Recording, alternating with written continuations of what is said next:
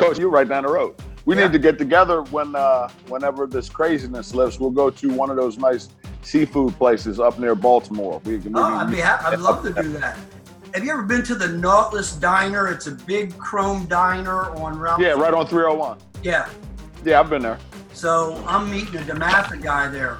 We get there, we're talking, we're having breakfast, and I look up and I said, "Hey, Sugar Ray Leonard just walked in the door." and and you're not going to believe this, but I'm going to have to excuse myself because he was a student assistant for my mother when she worked at Parkdale. So, so I get up. He's uh, he's over there. He's in the corner, you know. so I went over. I said, "Hey, I hate doing this. I hate when I see people do it. When I'm out with friends that are, you know, athletes or whatever, I hate when they do it to them.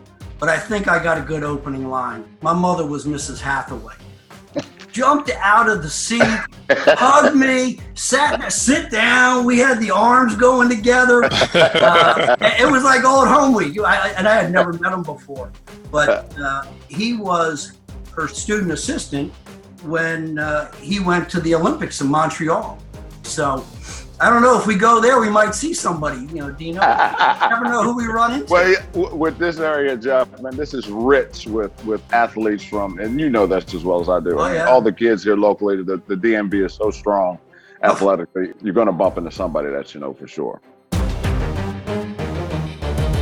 Step into the mic today. You know the family Chris Miles, Ted Jeffries, and Dino Campbell. And we'd like to invite a new member to our broadcast family, Jeff Hathaway. Jeff, I got a lot of titles to try to run down here, but we're going to go with what you're doing currently consulting for athletic departments. Uh, explain to, to all those listening in exactly what that entails. Well, you know, what I do is I go around and work with athletic departments across the country it might be helping them reorganize their structure of their athletic department. It might be talking to them about what sports do they have? Do they want to add sports? It might be helping them hire coaches or administrators. So I, I try to come in and help in any way I, I can. And uh, I enjoy it. What's fun for me is I go into that athletic department, I see what the situations are, I give them recommendations. Hopefully they take them, and then we go from there and the plan is to make them better. Okay, so you spent time as an athletic director for UConn at Hofstra as well in Colorado State, and I was sitting here trying to count how many national championships you've been a part of. My count has nine. Is that an accurate number? We got to make nine sure we get right. that number. there nine, we go. Nine is right. All right, Chris, that's good. It, it was hard trying to go back and, and, figure that out. So, as a consultant, seeing uh, what happened with the NCAA for the first time in forever, there was no March Madness. But it's easy to, to look now and say, hey, that was the right decision. But I remember that day.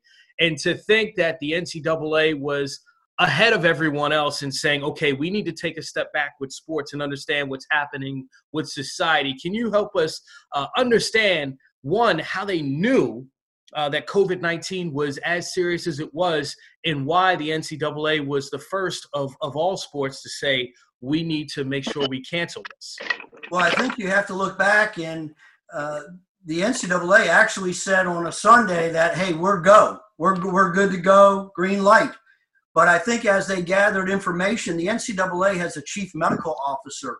And I think as he gathered more information, they talked to more experts, they start to see what was going on around the nation. You know, they pulled the plug. But the interesting part about it, you actually had games being played. People were warming up in Greensboro for the ACC tournament. The Big East, they were playing at Madison Square Garden. They threw the ball up to play a game, and at halftime, they went in the locker room and they didn't come back out again. So there was a lot of unique situations going on, things that probably none of us would have ever thought were going to happen. And certainly not having March Madness is number one on, on that list. Um, and hopefully next season, you know, everyone is healthy and we're able to have March Madness back. But speaking of that, when we see what's happening with college football, I mean, high profile programs, LSU, Clemson, to see, I, I think the number's around 30 for each of those programs when you count players and coaches testing positive for COVID 19. Do you think the college football season and possibly the college basketball season could be in jeopardy? Well, I, I, think the situation is when you're seeing, you know, almost a third of your football team has you know, the, the virus, you, you got to wonder about that. And you got to wonder about how you're going to do physical distance distancing. You know, those are the things you got to think about, whether it's in the dormitory, whether it's in the locker room, whether it's in the dining hall. So I think there's a lot of unanswered questions right now and I, really think it's day to day. I talk to a lot of athletic directors on a daily basis, on a weekly basis, and um, you know they are not sure about how this is going to play out. You know, some Division three schools have already announced that they're not going to play at all in the spring. Uh, excuse me, the fall.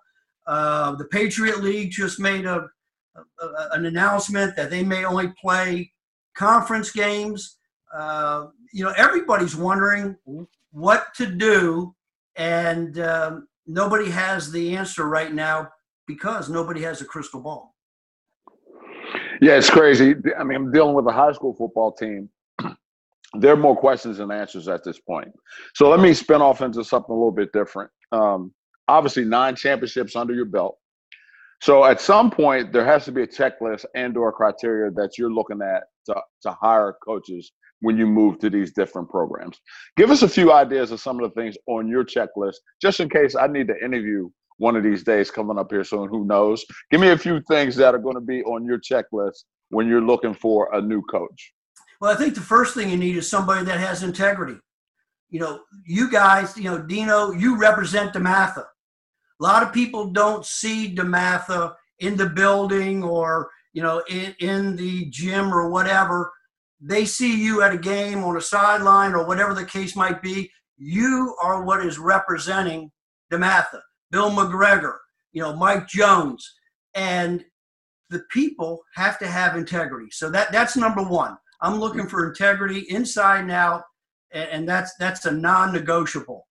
Then you want to I want to talk to people who have worked with these coaches. You know, what are they like? How do they coach? How do they handle the student athletes? You know, are they in tune with student athlete well being? You know, what are their interactions? Do they have good relationships? And then at the end of the day, can they coach? Can they coach? And the other thing that I think is imperative that you just don't hear enough people talk about, Dino, and that is who are they going to bring for assistant coaches?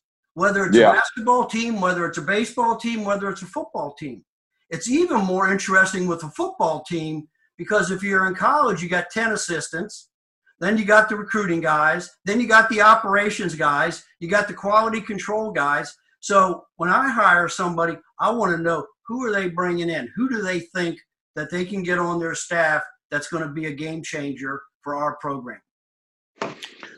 Jeff, Ted Jeffries here. Uh, appreciate you coming on the show. Uh, now let's talk about the position of athletic director uh, because you know, gone are the days where they're just hiring former head coaches on football or former head coaches of football or basketball. You really need to be a CEO uh, of this organ of your athletic department nowadays.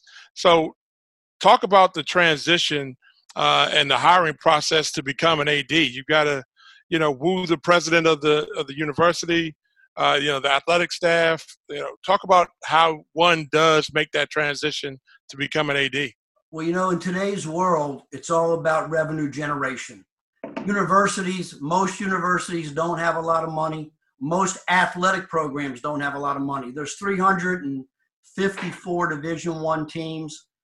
You have people on the back end of that 354 who their whole budget is what the front end is paying their basketball coach or their football coach. So there's a there's disparity in that process. But no matter what end you're on, revenue generation is vital. Fundraising, tickets, corporate sponsorship, marketing, all those things are is what is going to fuel your athletic department. So I think right now a lot of presidents are looking for that in athletic directors you've had a you've had tremendous success, especially at UConn, and doing exactly that, raising quite a bit of individual and corporate money. Um, talk about the process of building those relationships so that you can, you know, bring in those those big dollars. Well, you know, I spent my first 11 years at UConn as the number two person. I went to Colorado for two years, Colorado State for two years, and came back to UConn. And that is when we got an invitation to go into the Big East for football. And uh, we needed to get the football program in the Big East. We needed to get some wins. We had to get some wins behind us. Uh, getting our first bowl game was a real uh, indicator for us. Having a great quarterback and Dan Orlovsky was really good for us. Once we got that going, after a couple years, we went out to the marketplace for a apparel deal. So we went to Nike. UConn had never had a department-wide apparel deal. We went to Nike. We sat with them. We, we uh, ended up with a $46 million deal with them. Same thing.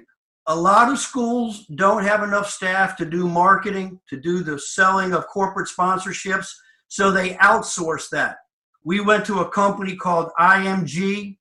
We did a 10 year deal, $90 million guaranteed, plus an upside if we hit certain goals. So that was $126 million that we did within, within a year. Our football got better. Men and women's basketball were on a roll. And then we ended up leading the capital campaign at the University of Connecticut. When I left UConn, athletics had raised more money than any other aspect of the university. And when I left, we had raised $70 million in the capital campaign. So you can see from those numbers, it's all about generating revenue.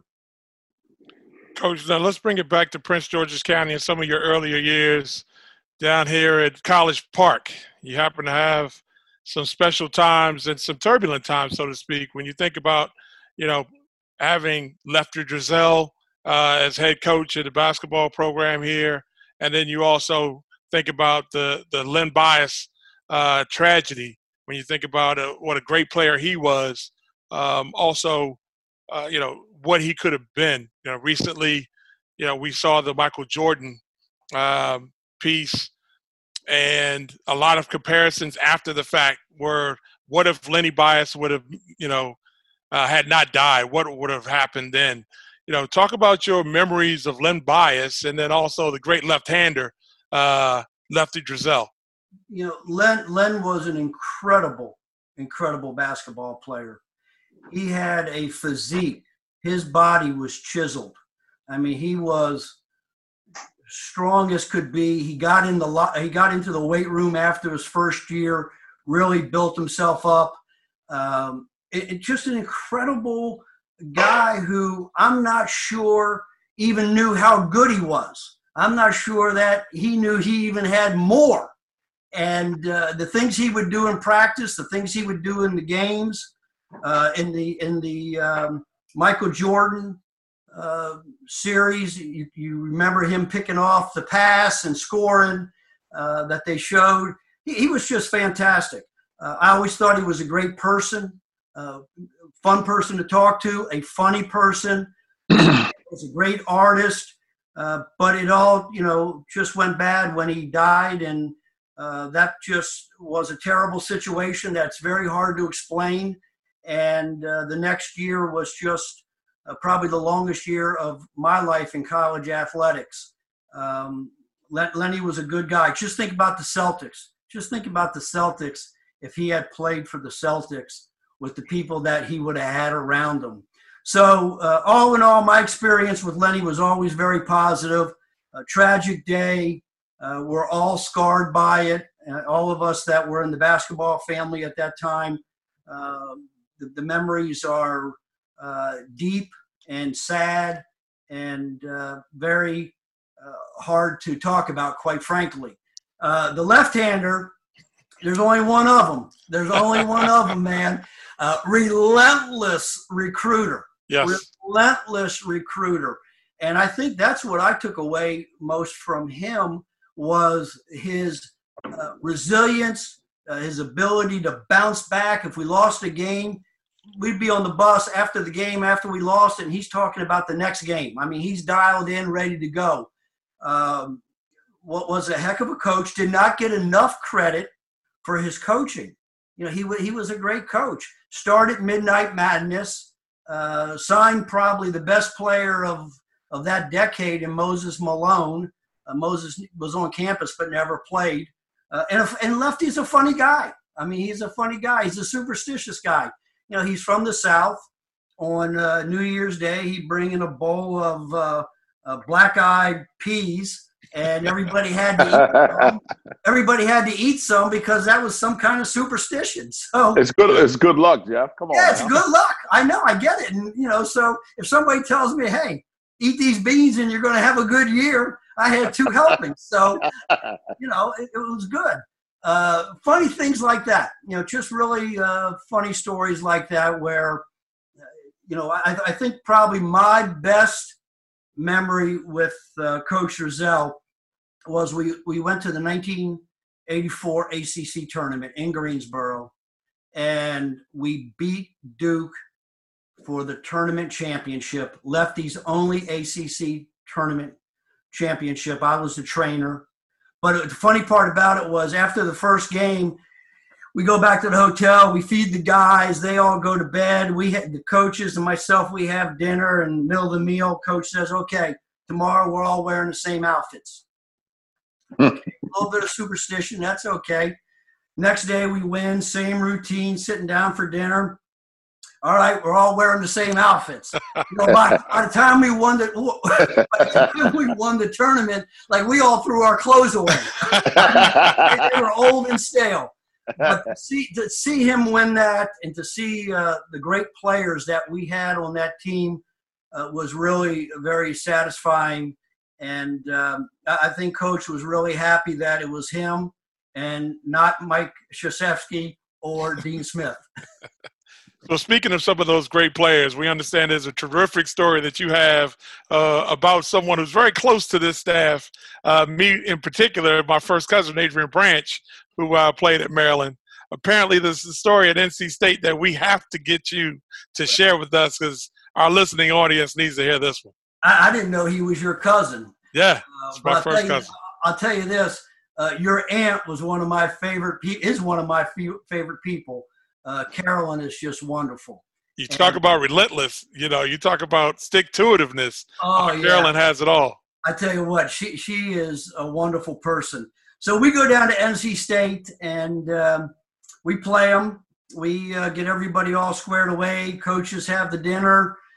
We get up the next morning. Coach is going to recruit. Our assistant coaches are going to recruit. I'm kind of left in charge. Time to get on the bus airplane, got to get to the airport, get everybody on the bus. Where's AB? Um, hey, Ben, where's AB? I don't know. Hey, Pete, where's AB? I don't know. So now we're banging on the door. Now we're banging on the windows. Now we got 20 guys banging on the windows, banging on the door. Uh, amazing that nobody called the police. Uh, we knew the guy who owned the hotel. We got him. He couldn't get the door open because AB had the, you know, super duper security lock on inside. so we had to go. We had to go. So I left this ticket with the hotel manager, and we all got to the airport. We flew back, and I got to College Park. No cell phones back then. I was in the office. Uh, Coach Driesell called and said, "Hey, did you all get back? You know, I'm still recruiting." I said, "Well, we got back. We all didn't get back, What's that mean? I said, well, we, we had to leave AB back in uh, Raleigh because we couldn't get him woken up. That didn't go over too big, but uh, AB showed up a little bit later that night. there was a lot of laughs. He uh, he never heard the end of it, and as a matter of fact, when uh, uh, when I was fortunate to be recognized at DeMatha at the Hall of Fame dinner, and and more appropriately, AB was the one who should really have been recognized, and he was. Before I went up for my speech, I leaned over and I said, Hey, B, can I tell the story about Raleigh? Yeah, go ahead and tell it. Everybody knows it. He's a good guy. I love that guy. He's awesome. He's a what good guy. He, a, he has a great TV voice, too. His voice is awesome. Coach, you've, you've been fortunate in, in, in your career. I, I, can take you all the way back to high school and working for and working with a Hall of Fame coach in Morgan Wootten. And then we fast forward to Jim Calhoun and Geno Auriemma. Give us give give us a little thought on on the the contrasting personalities with those coaches and how they went about getting to achieve the end goal, which is winning championships. You, you know, the really interesting thing is, you know, I, have never scored a point in a basketball game. I never mm-hmm. coached a game but I have been blessed to work with five Naismith Hall of Famers uh, uh, Coach Wootten, Gary Williams, Jim Calhoun, Geno Auriemma, and Lefty Driesell. Uh, you know, it, it's hard to imagine that. And they all did it a different way. They all did it a different way. Uh, you guys know Coach Wootten, uh, God rest his soul. Uh, he never said a curse word. Never said a curse. I don't know if you ever heard him. I never heard him say no. a curse word from 1974 till when he just passed this year. But I tell you what, now he could get you a little sarcastic, and he he he, he knew he knew the great thing about Coach Wootten was he knew how to motivate each player individually, and I think you guys would probably agree with that.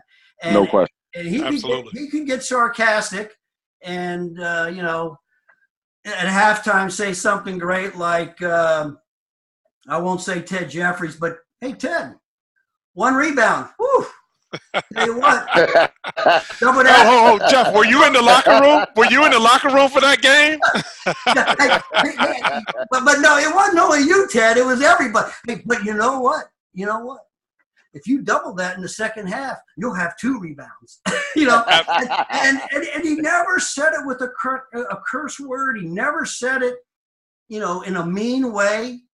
But man, when he said it to you, you you got the message, right? Oh, it was it was full theatrics there, Jeff. You know, he had the stat sheet in his hand. He'd pull it up and he'd point to the stats. You know, read it up and down and let you know. You know, I said, "Look at it now. Look at this, man. Ted, now pay attention. If you come back out and do the same thing in the second half, you'll have two rebounds. That's two more rebounds than a dead man." oh yeah, it, he he'd leave you. He would leave you flat.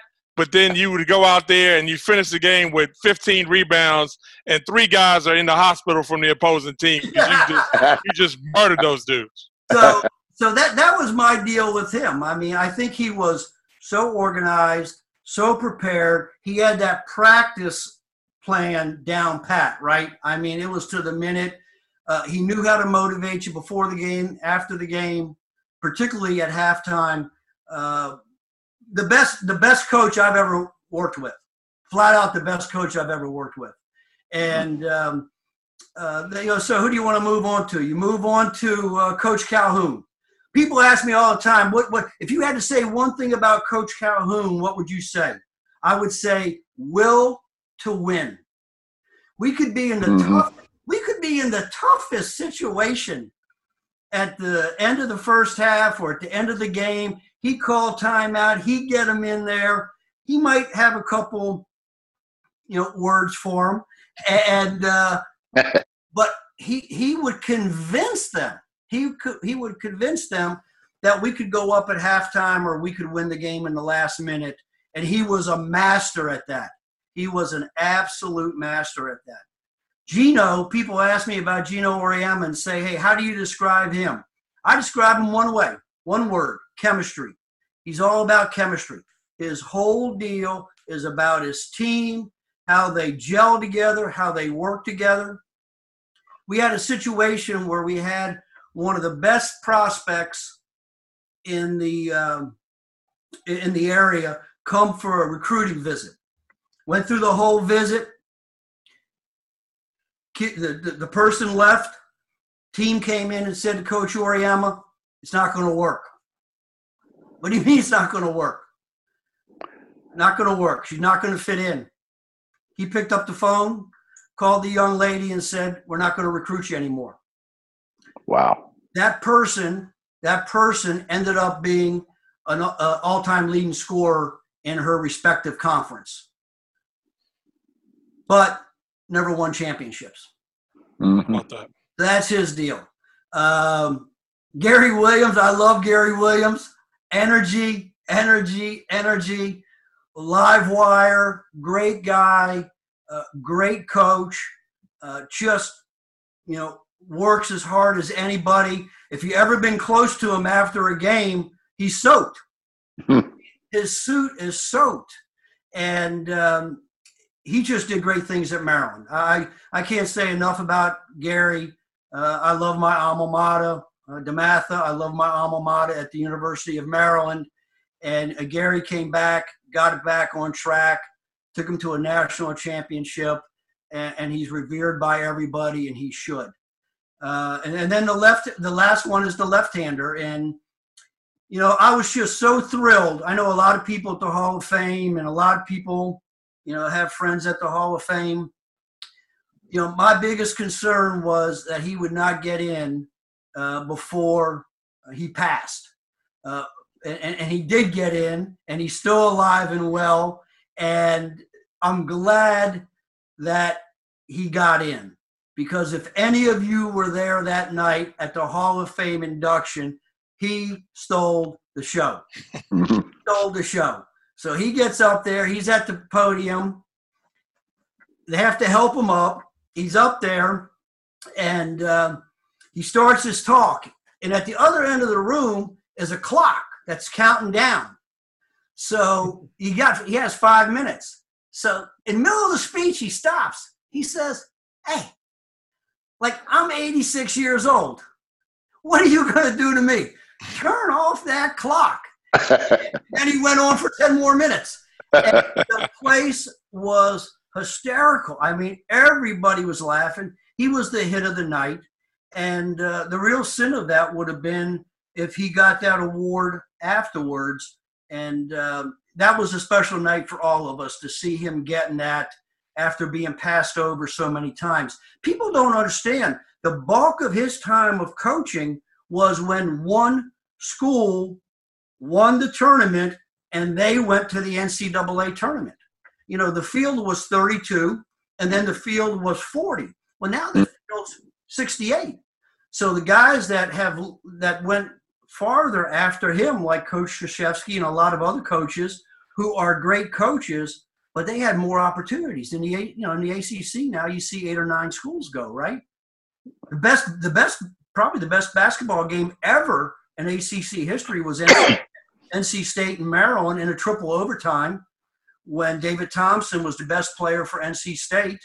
McMillen and Elmore and Lucas were playing for Maryland, triple overtime, and uh, I think it was triple overtime. And uh, NC State wins, and they go on to win the national championship. And uh, Maryland goes to the NIT tournament. So I've been blessed to work with great coaches. Well, you took us through the 80s, 90s, 2000s, 2010s, and have seen so many champions and, and great coaches. But when I think about the players in, in the situation of them saying, hey, it's time that, that we get paid, as you said earlier, a lot of revenue is generated through the NCAA, and that's the that's the name of the game. So at this point, uh, the word is that players are going to be able to make money off of their likeness. But should they be play, should they be paid when they commit uh, to a university beyond the scholarship? What is uh what is your thought process on how players can receive more compensation? You know, Chris, it's a great question. It's a great question. Back in my day, you know, if uh, if a player got a full scholarship, that was a big deal. You were going to school for four years free, scot free. That was a big deal. What's happened, I think, is the whole notion of the scholarship I don't think anybody even thinks about that anymore.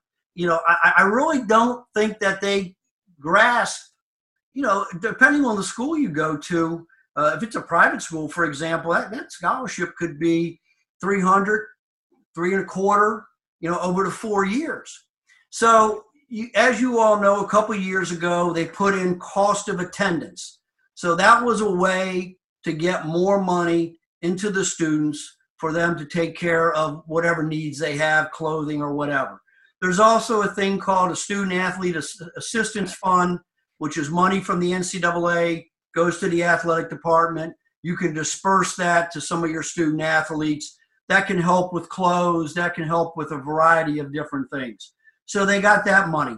Now, as you talked about, it's name, image, and likeness. And what that really is all about, you know, the, the three of you, great athletes, great good looking guys, you can go out and market yourself because you have something to sell. Me, I can't go market myself because, you know, I don't play, old, gray hair, whatever the case might be. The fact of the matter is the NLI, NIL, excuse me, name, image, and likeness, that gives each student athlete the ability, based on their marketability, to go and try to do this. Now, it hasn't come to the finish line yet. It hasn't come to the finish line yet.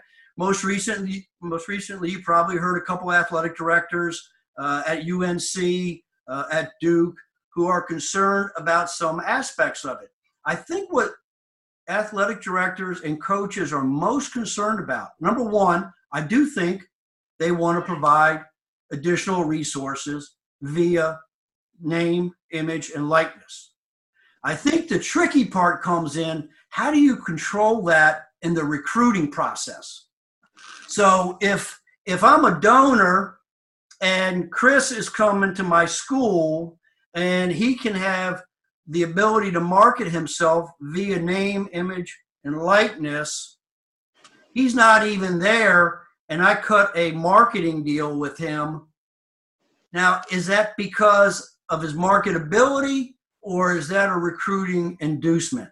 So I think if you talk to most coaches, if you talk to most athletic directors, the thing that they're most worried about is not when the student's there, not when you three are there and you're playing.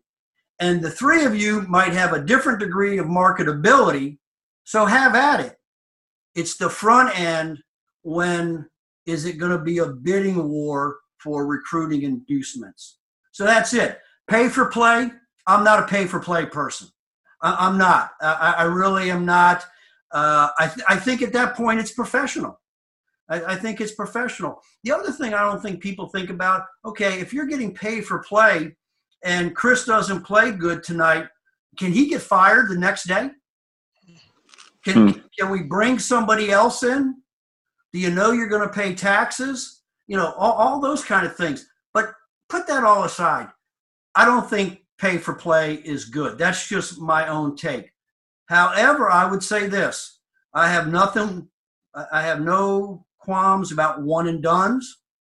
Matter of fact, I'd rather see somebody go to school for a year or two and then go if they want to go. If we can get a student athlete in school for a year or two and they go play five, six, ten years, we got a better chance of getting that student athlete to come back for year three and four and get their degree.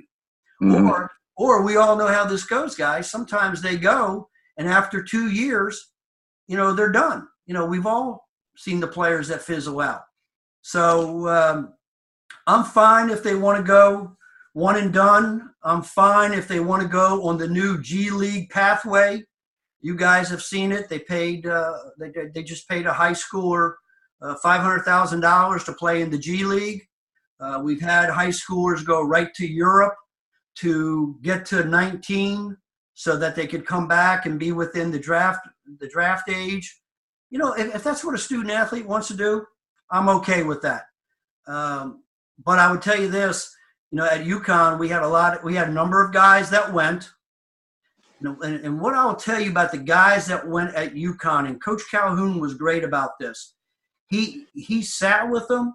He did his homework with the GMs. He did his homework with the people like Marty Blake, who was the NBA scout, and he would tell them, "Hey, this isn't the year."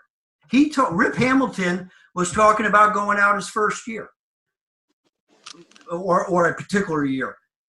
Coach Calhoun talked to him and said, "Stay one more year. You need one more year. You need one more year." And you know, he came back. He was a first round draft choice and had a great career. By the way, you get a lot more exposure playing at Duke, Maryland, Carolina, UConn. You get a lot more exposure on TV, and you get a lot more media play than when you're in the G League or you're going overseas or something like that. And I'm not bagging the G League. I think it's a good thing. And I think it's a good pathway for a lot of people. But, you know, for some of these people like Zion, I mean, Zion got a lot of marketability out of being on a lot of TV games last year at Duke. And good for him. He earned it. So, Jeff, you brought up something very interesting earlier that I think a lot of the uh, people who say, hey, we want to see these college athletes uh, get paid for their play, they point to, let's say, the endorsement deals that you received at UConn. Can you ex- explain to us exactly where that money goes so that if someone's listening to this podcast, they understand exactly why the players aren't receiving this and where the money is going to, to know that it's going in, in, in a proper place? Well, it's, it's going to at UConn. It was going to support. At, at UConn, we had basically three sports that generated revenue: men's basketball, uh, one of the few schools that generated women's basketball revenue at that time. Now there's many more that generate revenue because that sport has grown exponentially. And then football. So we had 24 sports. So those three sports were really underwriting 21 other sports. And, and that's where the money goes to. But also, Chris, you know, we're all realists. It also went to coaches. It also went to staffs. It also went to athletic directors. So it, it you know, it went around all the way around. But, you know, I, I still would say that uh, pay, pay for play is not the best, you know, thing. Uh, they have an option to go and chase that dream, and I hope they earn it and and realize it. Um, but I, I really think that, as you know, when you look at the stats, I think the last time I looked, 1.9% of college basketball players make it to the NBA. So, quite frankly, the vast majority of all of our student athletes in all sports, you know, they're they're not going to make it to the NFL or the NBA or Major League Baseball. Some are, but that statistic's very low. That, that, that, discussion will be battled all the time, though, Chris. And, and, and, I, and, and, and let me tell you one. Let me say one other thing. I know that when a player walks by the bookstore and they see their number on a jersey that's being sold, I get why they're upset about that. I get that. Mm-hmm. I, I get that. So I think that's why you know some of these other methods of payment are come have come into play and are coming into bigger play hopefully soon. That's a great point, and that's why someone with your expertise, we had to have you step to the mic and answer some of these uh, these hot questions out there. Uh, before we let you go, though, we know that you ran into uh, a very famous boxer. I know it's hard for you to get, you know, awestruck when you see somebody, but there's someone you have a connection to, right? Um, that when you saw them, you you got awestruck. Well, there, there's, a, there's a family story behind it. I was in a diner over here in Crofton, and um, was having breakfast, and all of a sudden I saw this guy walk walk in, and I said, "That's either his body double." or, or, or that's Sugar Ray Leonard. And, um, you know, I, I, I really, it's so uncomfortable. We all have a lot of friends that are professional athletes, right?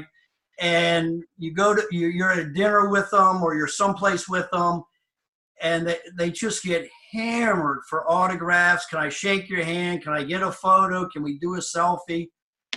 You know, some of these guys just never get a break, right? And so I'm sitting there saying, oh man, how am I going to do this? Well, it was Sugar Ray Leonard, and Sugar Ray Leonard went to Parkdale High School where my mother worked in the guidance office, and, and Sugar Ray was her student assistant.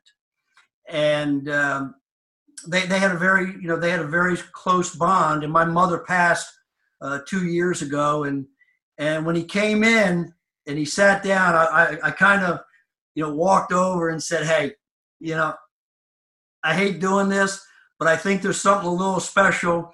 I, I think you know my mom, Mrs. Hathaway. And he just got up, as I was telling you guys before, he just got up, big hug, sit down, let's talk. Uh, we ended up talking for about 15 minutes. uh, because I wanted to get out of there because I was cutting in on his time with his brother. And uh, we, we just had the best conversation. And, you know, we got a pretty good picture, you know, a, a picture of a good looking, strong athlete and a 60 year old gray hair guy. Jeff Hathaway, uh, thank you for stepping to the mic. We appreciate your time. Oh, wait, wait. I didn't go down all your accolades at the beginning of this. We kind of ran through it. So, uh, Jeff Hathaway, a guy who spent time as the chairman of NCAA Men's Basketball Oversight Committee, as an athletic director at Hofstra, UConn, and also at Colorado State. Thank you for taking some of your time and spending it with us. We appreciate you. Well, let me say this all those accolades are because of great student athletes, great coaches, and great staff. My pleasure to be with you all. Thanks for having me.